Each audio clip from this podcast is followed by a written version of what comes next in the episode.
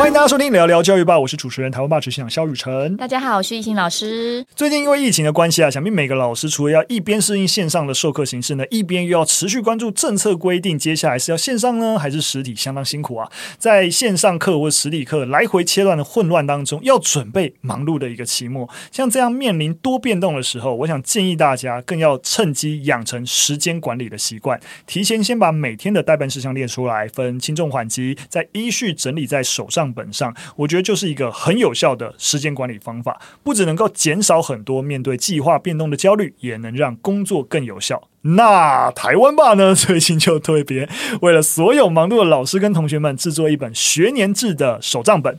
那它特别的地方就在于是以学年制来安排月份，所以是从今年八月开始跨年度记录到明年的八月，还有在每天的行程规划上也是用课堂的节次来划分时间轴做记录，可以说是集结了最符合老师们需求手账功能于一身。如果大家对于这本手账有兴趣的话，或是你本来没有使用手账习惯，想要试着从下学年开始认真做好时间管理的话，都欢迎点选连结参考看看哦。现在到六月十五号以前都有早鸟的预购优惠。你是在口播吗？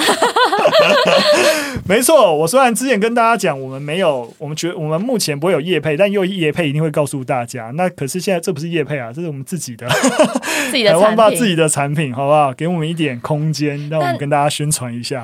但是我很多老师朋友都对这手账超有兴趣，对我也有听说。对，因为之前就是有一些问卷回馈啊，他们填到之后就来问我说：“哎，这真的会是符合我们老师最需要的手账本吗？”嗯，然后就问我一些功我就说：“哎，可以期待一下。”嗯，其实说来我们会。做这个东西，也就是因为我们一直跟老师们交流，那也听到老师们想要类似这样子的一个产品。因为其实市场上手账本很多，可是都是 for 一般需求，专门尤其以老师的需求出发的手账本，相相对比较少。最大的差别就是我们老师的时间轴观念，就不是从一月开始，我们就是从八月开始。对啊，对啊，没错。所以我们就啊、呃，既然这么多人许愿，那我想台湾爸，我们就责无旁贷了，好不好？就试试看。那当然也是希望。大家支持啊！那如果你许愿了，然后我们看到大家许愿，我们做出来然后，你又不支持，那我们 你不要情绪勒索好不好？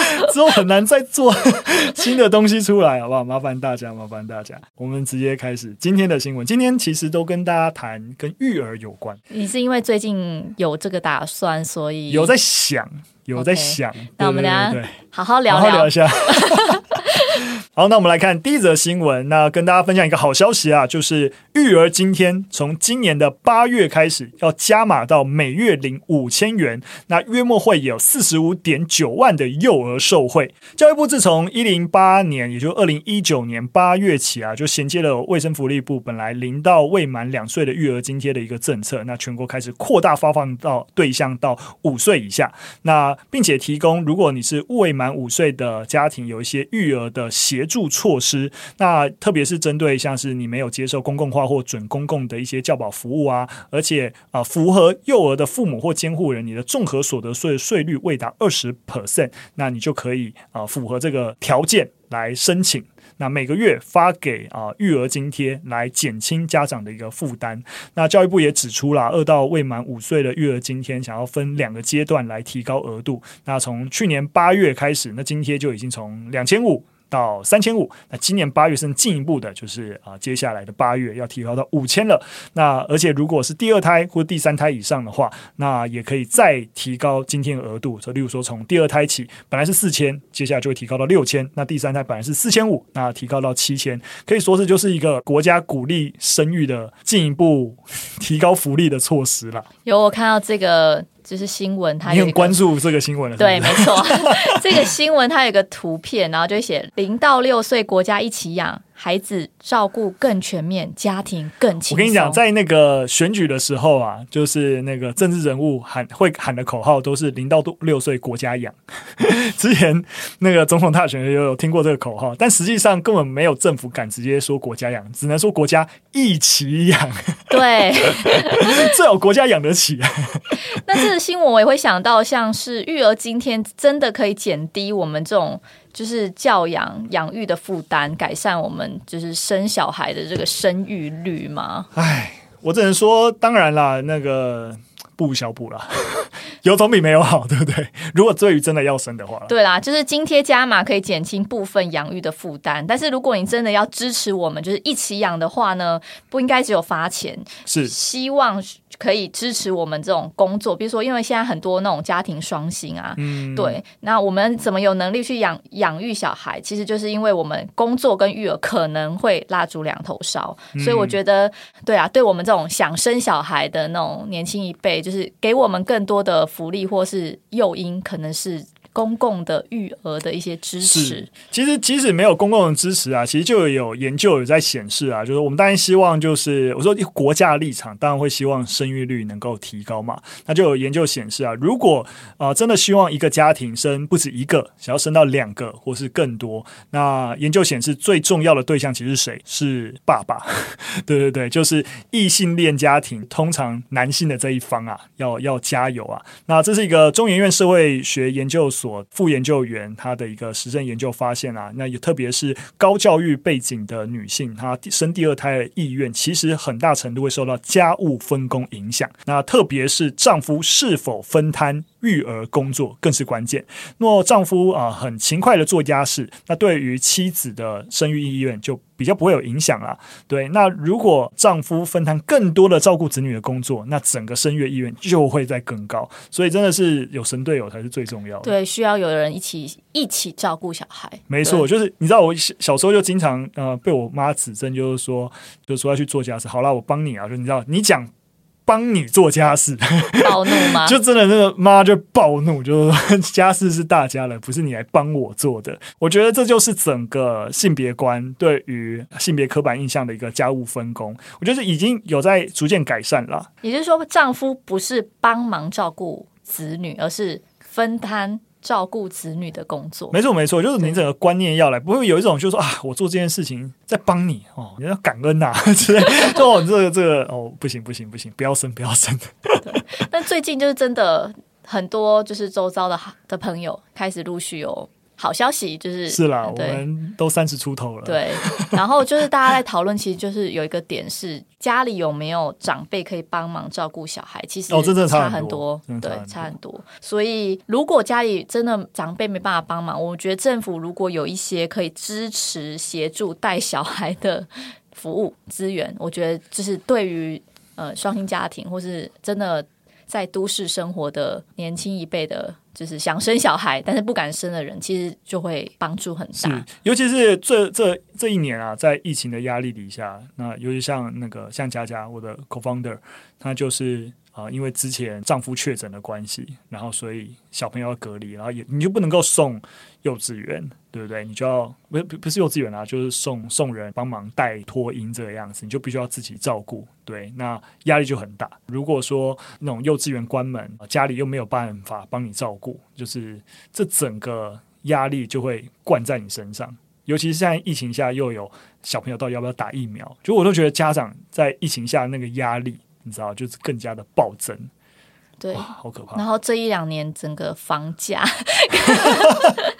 完了完了，对，我们越扯越多了。房价攀升，然后你知道通货膨胀，所以你盘点完之后，你要在台北市都市快乐育婴真的很难。所以我完全可以想象，除非你有一个强大的支持系统。就是有人帮你一起来照顾小孩，或是你有庞大的金钱背景，不然我觉得你每天被这些压力搞得只是忧郁而已，不会是一个快乐妈妈。我说如果想生小孩的话，的的所以呃，我们当然可以理解啊，就是国家要，你知道，那尤其是必须要说啊，今年就是选举要到了嘛，所以就是那个政策就是给钱，大家最容易看得到。但真的，我们如果要把生育率提高，那周围的整个育儿啊，那相关的一些服务配套啊，那才是更重要的。对，我会等到这一天再来说。好了，接着第二则新闻，那也是跟啊、育儿有关。那我们谈谈啊、美国最近的一个状况。其实从二零二二年初开始，美国就爆发所谓的奶粉之乱。其实二月就有了，啊、对，对，对，对，对对对，然后到现在还没有解决。没错没错，一直到现在五月，这个问题都还很严重。那美国的奶粉的缺货率一直在攀升。那大概简单的跟大家讲一下原因啦。当然，第一个跟疫情爆发有关，就是全球供应链被啊、呃、破坏，所以影响到了啊、呃，主要像是配方奶粉啊的一个呃供应，所以那就会导致反过来导致啊，好像会少，所以很多新手爸妈就直接狂囤货，一狂囤货，那销量就一下子啊、呃、暴增。然后结果到了二零二一年的时候呢，那个销量又直接骤减，所以要生产商又又减产，对，那就是这样一来一回的结果，就使得那供需其实失衡了。那再加上美国二零二二年的出生率是稍微有提升的，所以那个需求量瞬间又到二零二二年的时候，你知道吗？又又开始提升。可是相反的，喂母乳的新手妈妈不知道为什么比例也开始大幅的下降，所以那个奶粉的需求哇。就整个爆起来。那在今年二月的时候，就开始传出，哎，美国婴儿疑似食用啊、就是雅培受到污染的奶粉而死亡，所以雅培也必须要紧急的把旗下数个品牌的配方奶粉直接召回。那整个产能又大幅下降，所以供需又严重的不失啊、严重的不平衡。所以目前呢、啊，美国高达百分之九十八的配方奶粉都是在国内生产的，所以也导致生产链过度集中。对，那相较于其他国家，其实美国对于配方奶粉规定其实更加的严格。所以像 FDA 它。禁止大多数的外国配方奶粉进口，所以当国内的生产失衡的时候，也没办法用外国的配方奶粉来就是取代，所以就造成了这样子的一个问题。那这个相关后续的新闻，其实我有在追踪，就是其实后后续啊，很多新手妈妈他们觉得到底要怎么办，所以他们就开始在网络上会流传一种自制配方奶粉的呃这样食谱，然后就开始大家就、哦、自己配，对自己做，听起来就很危险啊。对，所以他们后来很多那种呃专家就出来告诉大家说，不要，千万不要就是自己配，因为其实婴儿他所需要的养分是没有办法你自己这样乱配就配出来的，嗯、所以就呼吁呼吁这些新手。手妈妈就是不要不要尝试这样子，哦、对。其实我看这个新闻呃里面其实啊、呃、提到就是刚才讲到像今年啊、呃、美国喂母乳的比例下降，然后成为一个供需不平衡的一个原因，就觉得哎其实蛮有趣的。对，很好奇，因为如果我今天不能用配方奶粉，我想我应该会。喂母乳，对对，那其实我觉得喂母乳还是喝奶粉这件事情，似乎有一种季节性的风潮。我好像小时候是大家觉得好像喝配方奶，对配方奶比较营养，对对对。然后我说以台湾啦，然后有一阵子又觉得好像最近啊，最近我觉得都算是好像觉得喝母乳比较好，母乳至上。对，甚至我有一种觉得好像就目前的社会氛围有一种，如果你不喂母乳。就是不为小孩着想的一种道德谴责，这样 就有需要这个样子吗？有有有，对，对啊，真的，周遭的朋友都有这样的压力。对啊，就是，但我像我自己也是喝喝喝奶粉长大的，我也觉得我没有长得比较 比较不好啊。可是我我也觉得，尤其是在台湾有这种，就是不喂母乳，然后就会。导致周遭或者是你知道啊，就是这种道德谴责底下，我觉得需要多谈谈这个问题啊。因为关于为什么不喂母乳，其实问题是很多的。那例如说，可能呃母乳量不够，那可能是天生的，或是因为呃工作的一个因素。所以，当我们把喂母乳跟理想的母性的期待绑定的时候，其实对于女性来说是一个非常大的压力。所以，其实也有不少喂母乳的女性，因为生理上的痛苦或者心理上的压力，反而因为喂母乳的关系更容易有生产后的忧郁症发生。真的生小孩好辛苦哦！完了完了，我们讲到后来，最后的结论都是悲观的。真的真的，我我跟你讲，你自己想完一遍，你没有想，我自己有想，想完一遍就是只有产后忧郁四个字而已。如果我生小孩的话，唉，好了，大家慎重考虑啊。结论不应该是这样子吧？那那我们该怎么办？那那就，嗯、呃、嗯，呃、请大家不要谴责你身边没有喂母乳的朋友或是家人，好不好？就是我们不要再创造更多的压力。他愿意生一个孩子到这个世界上，不论是小孩本身还是母亲，都已经很伟大了。这样就好了。好，然后我们再持续关注那个美国这个奶粉之乱后续会怎么样？对啊，其实是一个蛮有趣的事情。是，好了，最后一则新闻，那一样跟大家谈小朋友。对，那这则新闻蛮有意思的，是一个二零一七年的研究，但它跟小朋友的教养跟我们一直在意的一个性别议题是有关系的。那直接跟大家讲结论，它这篇研究啊，其实提到性别歧视的刻板印象的建立，大概是在六岁左右就会定型了，所以六岁以前的性别教育是重要的。那简单跟大家讲一下这篇研究是怎么做的。那研究员是让一群五岁的小孩啊阅读啊，例如说主角是非常非常聪明的故事以后，然后接着问他们主角是什么性别。那女孩压倒性的去会选择女性啊，就觉得啊这个主角应该是女生的，嗯，就是那个故事本身没有谈性别了。那男孩子也会压倒性的觉得啊这个主角非常聪明，一定是男性。但是如果同样的问题放到六岁儿童身上，答案就会有显著性的改变。只有少数的女孩继续选择女性，而男孩则大多维持原本的答案。就是你会发现，五岁以前大家就是我是什么就会选什么，但是六岁以后就不一样了，大家就会觉得聪明就是男性。啊，有点可怕。所以研究结果表明啊，人们认为男性与生俱来要打个引号，与生俱来具有聪明才智的这样的性别刻板印象，很有可能大概就在六岁的时候被定型了。那这种认知是否会影响小孩子的兴趣？研究人员告诉六到七岁的小朋友，有新的游戏是一种给非常聪明的小朋友玩，另一种是给非常努力的小朋友玩，然后并让他们去回答几个问题来衡量对于游戏的兴趣程度。结果显示啊，女孩明显对给非常聪明小孩玩的游戏不太感兴趣，而男女对给非常努力的小朋友玩的游戏的兴趣差异度啊，其实是不大的。然而，然而，如果你问五岁的孩子的时候，就会发现，哎，其实大家对于两种游戏的兴趣是差不多的。所以你会发现，在六岁以后，女孩会有一种自己刻板印象上升，就觉得，哎，聪，我不是聪明的，所以我不能够，我没办法玩这种非常聪明的。孩子的游戏，对，他就会自己去避免这种游戏类型。那所以我们就发现哦，原来问所有小朋友一到六岁就有这个关卡，所以发现六岁应该就是这个性别刻板印象累积的这个临界点。这累积到这个这个时间点以后就定型了，女孩就放弃了，就是对于多元性的想象，然后对于艰难高智力的一个呃科目就不再认为自己适合。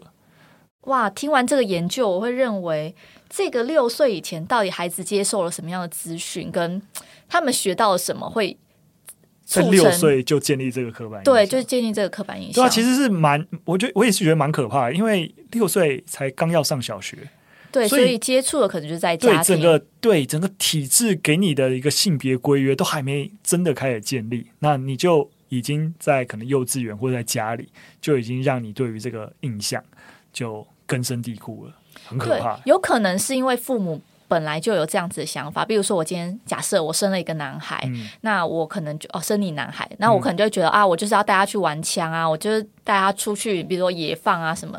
可能那我生了女孩之后，我可能觉得啊，他就是要玩洋娃娃。对，所以在这个我自己认定男生女生应该要怎么样教养，我自己已经有一个想法的时候，那可能就会影响孩子对于他们自己性别的一些。没错，所以我我我我想就会我就会反过来想，就当如果你是一个对于性别平权或者是对于性别议题比较敏锐的家长，其实如何教养小孩会有点辛苦。那我直觉想啊，但也是希望啊、呃，有有有类似经验的爸妈也可以多分享一下，你怎么样避免小孩。落入一个刻板印象的一个期待，例如说，你就知道他是生理男、生理女，好，从取名字，你就必须要取一个中性一点的名字，对不对？然后避免因为名字就让孩子划定在一个特定的性别框架下，对，对。然后可是，例如说，朋友送的玩具，会因为啊，你生的小男生还是小女生，你可能会送不同的玩具，没错，你要怎么办？对不对？然后你你你自己就算你你的你的爸爸妈妈，也就是小朋友的。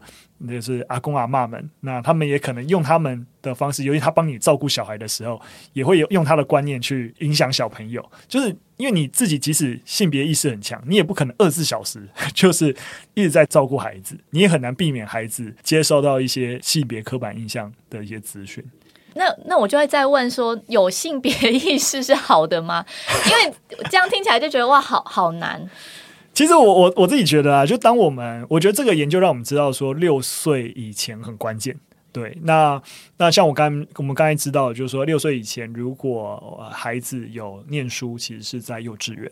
那我们就回过头来，那我们整个啊、就是幼托，然后幼稚园的系统对于啊、性别议题的教育是否啊、足够，让小朋友其实在很早在这段时间不会被定性，而反而在这个时间能够持续的理解啊、呃、性别角色的开放度。啊，就是更多元啦，自己有更多可能。没错，就是当我们很没办法立刻撼动社社会，例如说长辈的价值观的时候，那还是从教育体制下手。那有没有可能要求啊、呃，就是幼稚园引入更多类似的一个课程，或是鼓励引入更多类似的课程？我觉得就会变得蛮关键的。嗯，没错。嗯，那就变成说，我们就可以理解啊，性别议题你不能够。小学以后再做，你真的必须幼稚园就开始做，甚至有些家长都应该要先了解。虽然我刚刚讲说有性别意识或有那个 sense 的家长会比较辛苦，但我觉得就是呃不要重蹈覆辙啦，因为我们或许是这样子的时空背景或者这样子的社会框架下长大的，没错，对，没错。所以如果我我我我自己蛮喜欢这个研究啊，就是透过这样的实证，让我们知道说啊，你不能太晚开始想性别。议题的教育是的，小学都太晚了啊，嗯、幼稚园就该下手。那当然了，多知道这个讯息，就会让啊，所谓进步派的爸妈就真的是更辛苦了。是啊，对。是啊。但是啊，多知道这样的资讯，也让我们多知道该怎么准备，以及让孩子能够更自在、自由的成长。没错。好的，那。聊完这三则新闻，好像有点悲观，有点沉重。觉得但我很努力导向一个正面的一个。当父母真的很辛苦，我还没当我就觉得很辛苦了。对，对我对于所有就是生小孩的爸妈，我都 respect。真的。好了，非常感谢大家的收听。那一样，如果你喜欢我们节目内容，或有任何的建议，那尤其是我们俩现在还没有小孩，今天聊一大堆跟育婴有关的东西，好不好？有任何指正，或者你有什么心得想分享，都可以留言告诉我们。那当然那如果想支持啊台湾爸继续生产更多好的内容，也可以直接到商城去逛逛，支持我们的产品。那我们今天的节目就到这边，我们下次再见，拜拜，拜拜。